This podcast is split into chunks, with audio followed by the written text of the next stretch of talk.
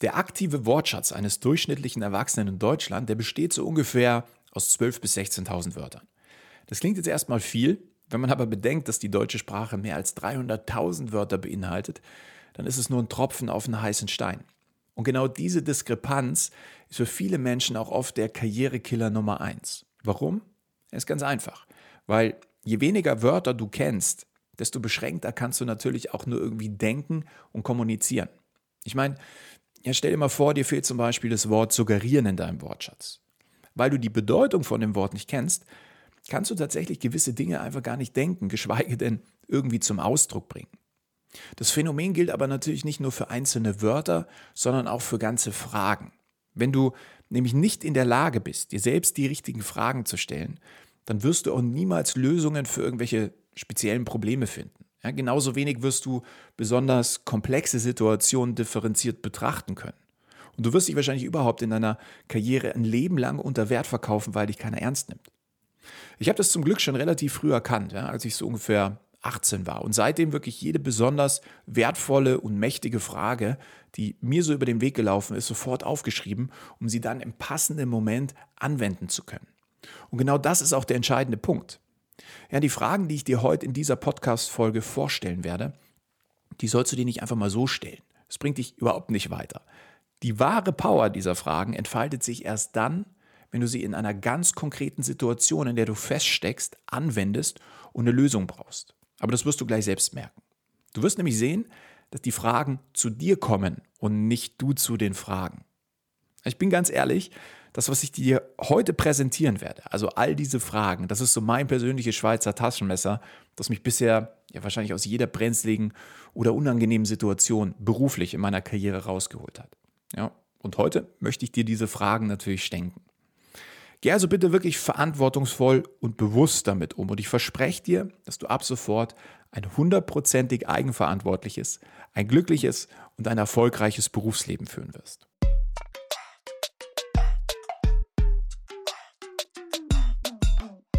Herzlich willkommen zu einer neuen Folge Karriere denken, dein Podcast für Insiderwissen, Erfolgsstrategien und Impulse im Job. Von und mit mir, Karriereguru Tobias Joost. Also, los geht's mit Frage Nummer eins Und die heißt, was wäre, wenn ich das Gegenteil von dem glauben würde, was ich gerade denke? 2010, also so vor 13 Jahren, da war ich während einem Praktikum von lauter Kollegen umgeben, die ihre Arbeit wirklich so ausschließlich als Mittel zum Zweck gesehen haben. Ja, ich gebe es zu, die Arbeit war jetzt nicht sonderlich spannend, aber als deren negative Denkweise so plötzlich auf mich abgefärbt ist über Zeit, da habe ich irgendwie gemerkt, ich muss was unternehmen. Und dann habe ich mir diese Frage gestellt, ja, was wäre, wenn ich genau das Gegenteil von meinen Kollegen denken, aber auch tun würde? Also statt nach Feierabend vor Netflix zu verblöden und in der Früh so lang wie möglich zu schlafen, habe ich begonnen, in mich und meine Bildung zu investieren. Ich habe irgendwelche Marketingbücher gelesen, ich habe Programmieren gelernt, ich habe Businesspläne geschrieben und durch all diese Aktivitäten, die mich irgendwie interessiert haben, habe ich vor und nach der Arbeit dermaßen viel Spaß, Energie und neues Wissen getankt, dass ich plötzlich im normalen 9-to-5-Job ebenfalls davon profitiert habe. Ja, ich habe plötzlich geniale Ideen gehabt und durfte dadurch immer wieder eigene Projekte umsetzen. Ja, das war für mich ein absoluter Gamechanger. Kommen wir zur Frage Nummer zwei. Was würde ich tun, wenn ich finanziell unabhängig wäre? Vor zehn Jahren ungefähr, da war es bei mir oft noch so, dass meine beruflichen Entscheidungen immer maßgeblich von meiner finanziellen Situation beeinflusst worden sind. Ja, vielleicht kennst du das ja auch. Es war allerdings dumm, weil es mich unnötig in meinem eigenen Potenzial eingeschränkt hat. Ja, ich war quasi wie in so einer Art Negativspirale gefangen. Ich gebe dir mal ein Beispiel dazu. Ja, ich habe irgendwelche billigen, schlechten Lebensmittel konsumiert. Ja, Pizza, Nudeln, Alkohol getrunken und so weiter. Dadurch hatte ich viel weniger Energie, war öfter krank, weniger produktiv und natürlich in Konsequenz bin ich nicht vom Fleck gekommen.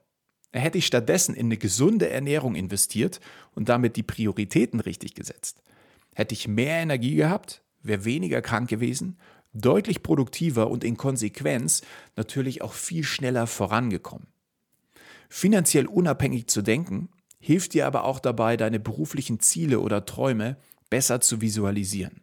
Statt also irgendwie im Mangel zu leben und dich aufgrund deiner aktuellen finanziellen Situation äh, einzuschränken, kannst du Inspiration und Mut tanken, indem du eben beginnst, punktuell in das Leben reinzuschnuppern, das du gerne hättest. Heißt also, geh in irgendein Autohaus und vereinbare eine Probefahrt mit deinem Traumauto oder mach einen Besichtigungstermin in deinem Traumhaus aus. Je stärker du bereits dein neues Leben vor Augen hast und vor allem spüren kannst, desto eher und schneller wirst du es auch erreichen. Kommen wir zur Frage Nummer drei. Wie würde ich handeln, wenn ich nicht mehr ängstlich wäre? Das war übrigens echt so eine Frage, die bei meinen Mentoring-Teilnehmern brutal gut funktioniert hat. Also hier haben die meisten wirklich sofort eine Veränderung gespürt. Weil ich meine, wie ist es denn? Jeder von uns hat so Situationen, wo er einfach gerne lieber in der Komfortzone bleibt. Aber genau das ist falsch. Ich hatte dazu damals im Sportunterricht, das war glaube ich so 11. Klasse, mein persönliches Aha-Erlebnis, meine Angst zu überwinden. es gab Noten auf so eine Übung am Reck. Jetzt muss man dazu sagen, ich habe Höhenangst, weshalb die Übung per se schon mal ziemlich unangenehm für mich war. Aber um eine Eins zu bekommen, wollte der Lehrer zum Abschluss der Übung dann zusätzlich noch sehen, wie man ja so einen Abgang mit den Füßen über die Reckstange macht. Also mein absolutes Horrorszenario. Deswegen war mein erster Gedanke auch so niemals, ja, aus dem, äh, das, das funktioniert nicht. Aber dann aus dem Effekt heraus, ja, voller Adrenalin, habe ich es dann doch gemacht. Und irgendwie hat es geklappt. Heute weiß ich, dass hinter der Komfort- und Angstzone die Lern- und Wachstumszone wartet. Wenn du verstehst, dass deine Angst nur so lange existiert, bis du sie überwunden hast, dann bist du unbesiegbar. Nächste Frage Nummer vier. Was wäre das Schlimmste, was passieren könnte? Und kann ich damit leben? Ich greife nochmal das Beispiel von Vorträgen auf. Das ist nämlich bei mir so ein Ding, auch wenn ich das wahrscheinlich schon hundertmal gemacht habe. Ja, bin ich dabei nervös? Ja.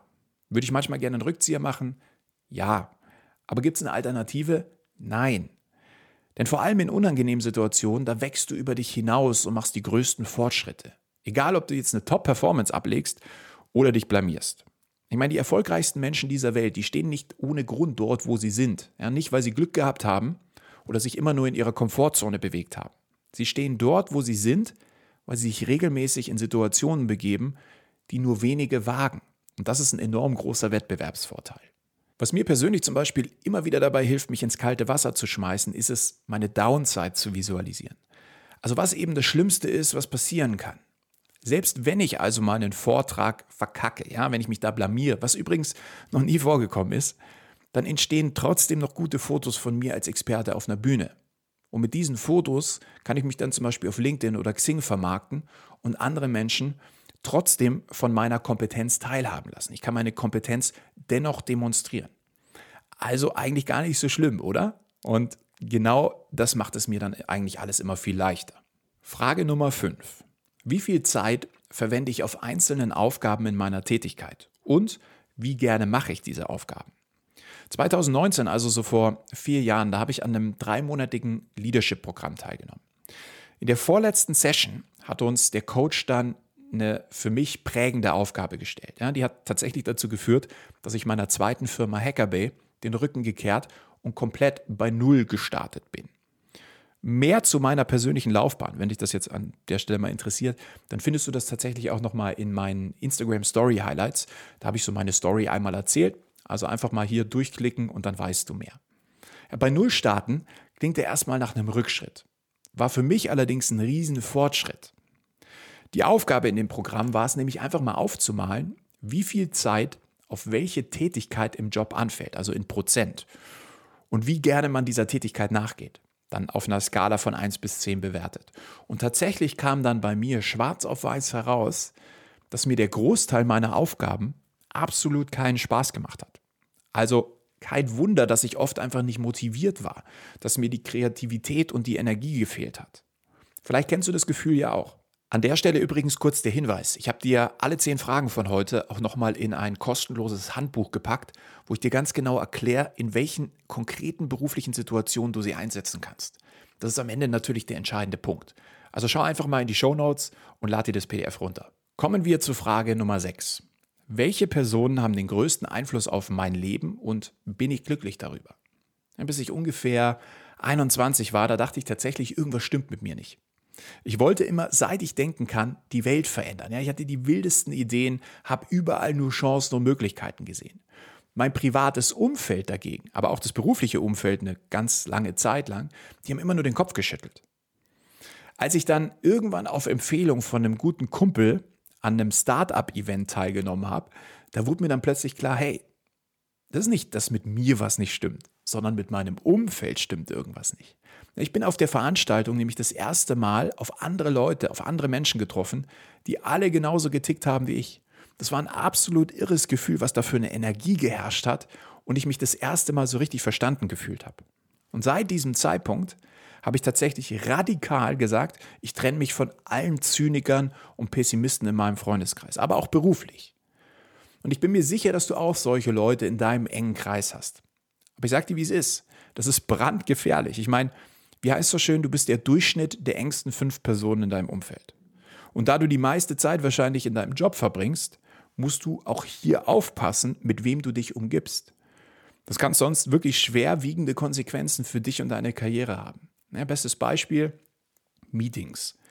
Ich wette, du kennst so Leute, die immer irgendwie was zu meckern haben und Gründe finden, warum etwas nicht geht. Merk dir wirklich, solche Leute sind absolutes Gift für deine Entwicklung. Also tu alles dafür, dass du dich von den Leuten entfernst. Nächste Frage Nummer 7. Was kann ich heute tun, um meine Karriere zu verbessern? Am Anfang meiner Karriere war es oft so, dass ich bei allem super ungeduldig war. Mir konnte es alles in der Regel nicht schnell genug gehen, weiterzukommen. Ich wollte alles von jetzt auf gleich, von 0 auf 100. Und was war die Konsequenz? Ich bin irgendwie gar nicht vom Fleck gekommen. Der Grund? Ich habe mir Ziele gesetzt, die absolut unrealistisch waren. Dadurch habe ich mich selbst überfordert und schnell wieder aufgegeben. Ja, vielleicht kennst du das ja auch. Beziehungsweise ich bin mir relativ sicher, dass du das auch kennst. Ja, du bist hochmotiviert, voller Tatendrang und dann merkst du irgendwie, dass es alles doch nicht so einfach und so schnell geht, wie du dir das vorgestellt hast. Und zack, gibst du auf. Du musst aber verstehen, dass große Erfolge nicht durch große, sondern durch kleine Schritte entstehen, die du jeden Tag ganz konsequent gehst. Es ist also irrelevant, welche Ziele du in ferner Zukunft erreichst, sondern alles, was zählt, ist, dass du jeden Tag besser bist als am Tag davor. Und damit das funktioniert, ist Fokus der absolute Schlüssel. Also dich jeden Tag auf eine bestimmte Sache zu konzentrieren, die dich und deine Karriere weiterbringt. Ja, das gibt dir übrigens am Ende des Tages auch einfach ein gutes Gefühl, was geschafft zu haben. Ich meine, vielleicht kennst du das. Du rödelst den ganzen Tag und am Ende denkst du dir, was habe ich heute eigentlich gemacht? Und dabei kann dir die Frage helfen. Frage Nummer 8. Was sind meine wichtigsten Werte und wer oder was steht damit im Einklang?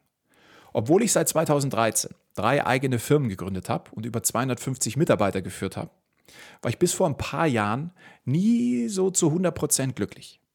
Erst mit dem Start von Karriereguru ist mir so richtig bewusst geworden, dass ich eigentlich bis dato überhaupt nicht nach meinen Werten gelebt habe, nämlich Unabhängigkeit und Freiheit.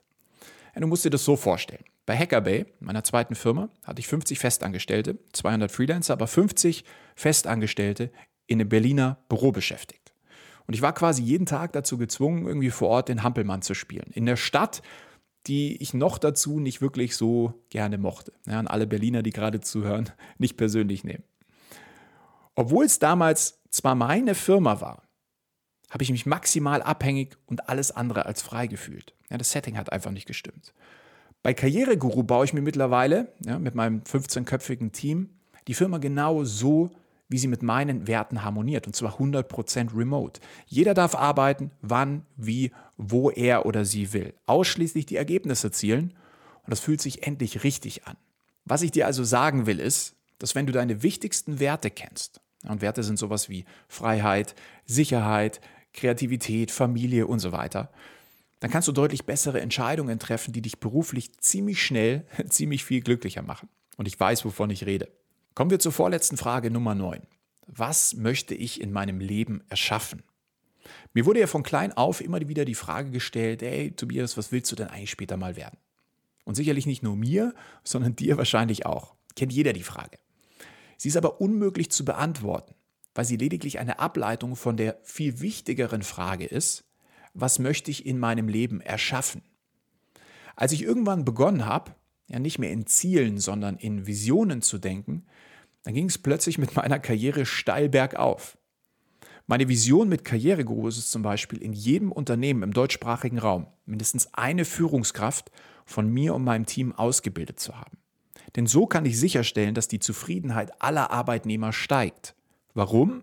Weil die Führungskraft der entscheidende Faktor ist, ob ein Mitarbeiter gerne oder ungern zur Arbeit geht.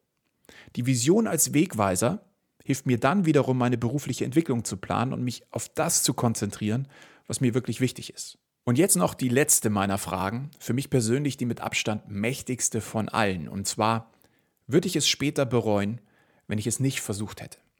Ich höre immer wieder im Gespräch mit älteren Menschen, dass sie sich irgendwie über Dinge beschweren. Nee, halt, dass sie über Dinge sprechen, die sie gerne in ihrem Leben gemacht oder rückgängig gemacht hätten. Nun weiß man ja, dass das Leben zwar vorwärts gelebt wird, aber immer erst rückwärts verstanden wird und sich dadurch natürlich häufig so ein Gefühl von Reue einstellt. Dann ist klar, die Zeit bekommt man nicht mehr zurück, die ist abgelaufen und man hat seine Chance verpasst. Das muss aber nicht sein.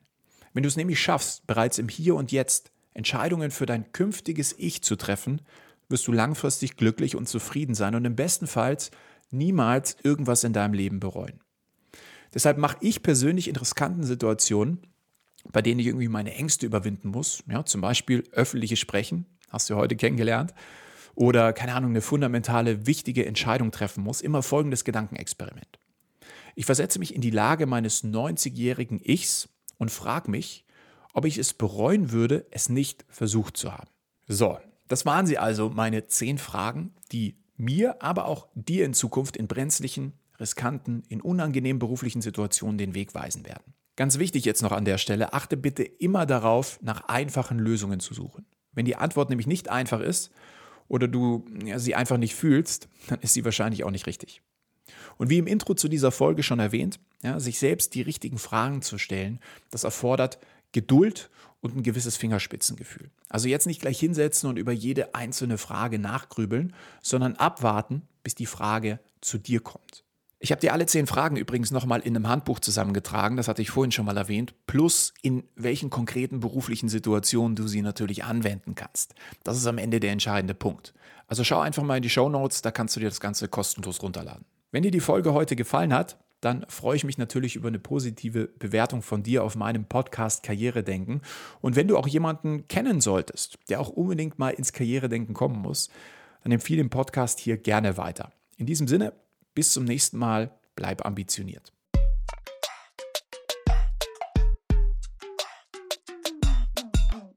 Das war Karrieredenken, dein Podcast für Insiderwissen, Erfolgsstrategien und Impulse im Job.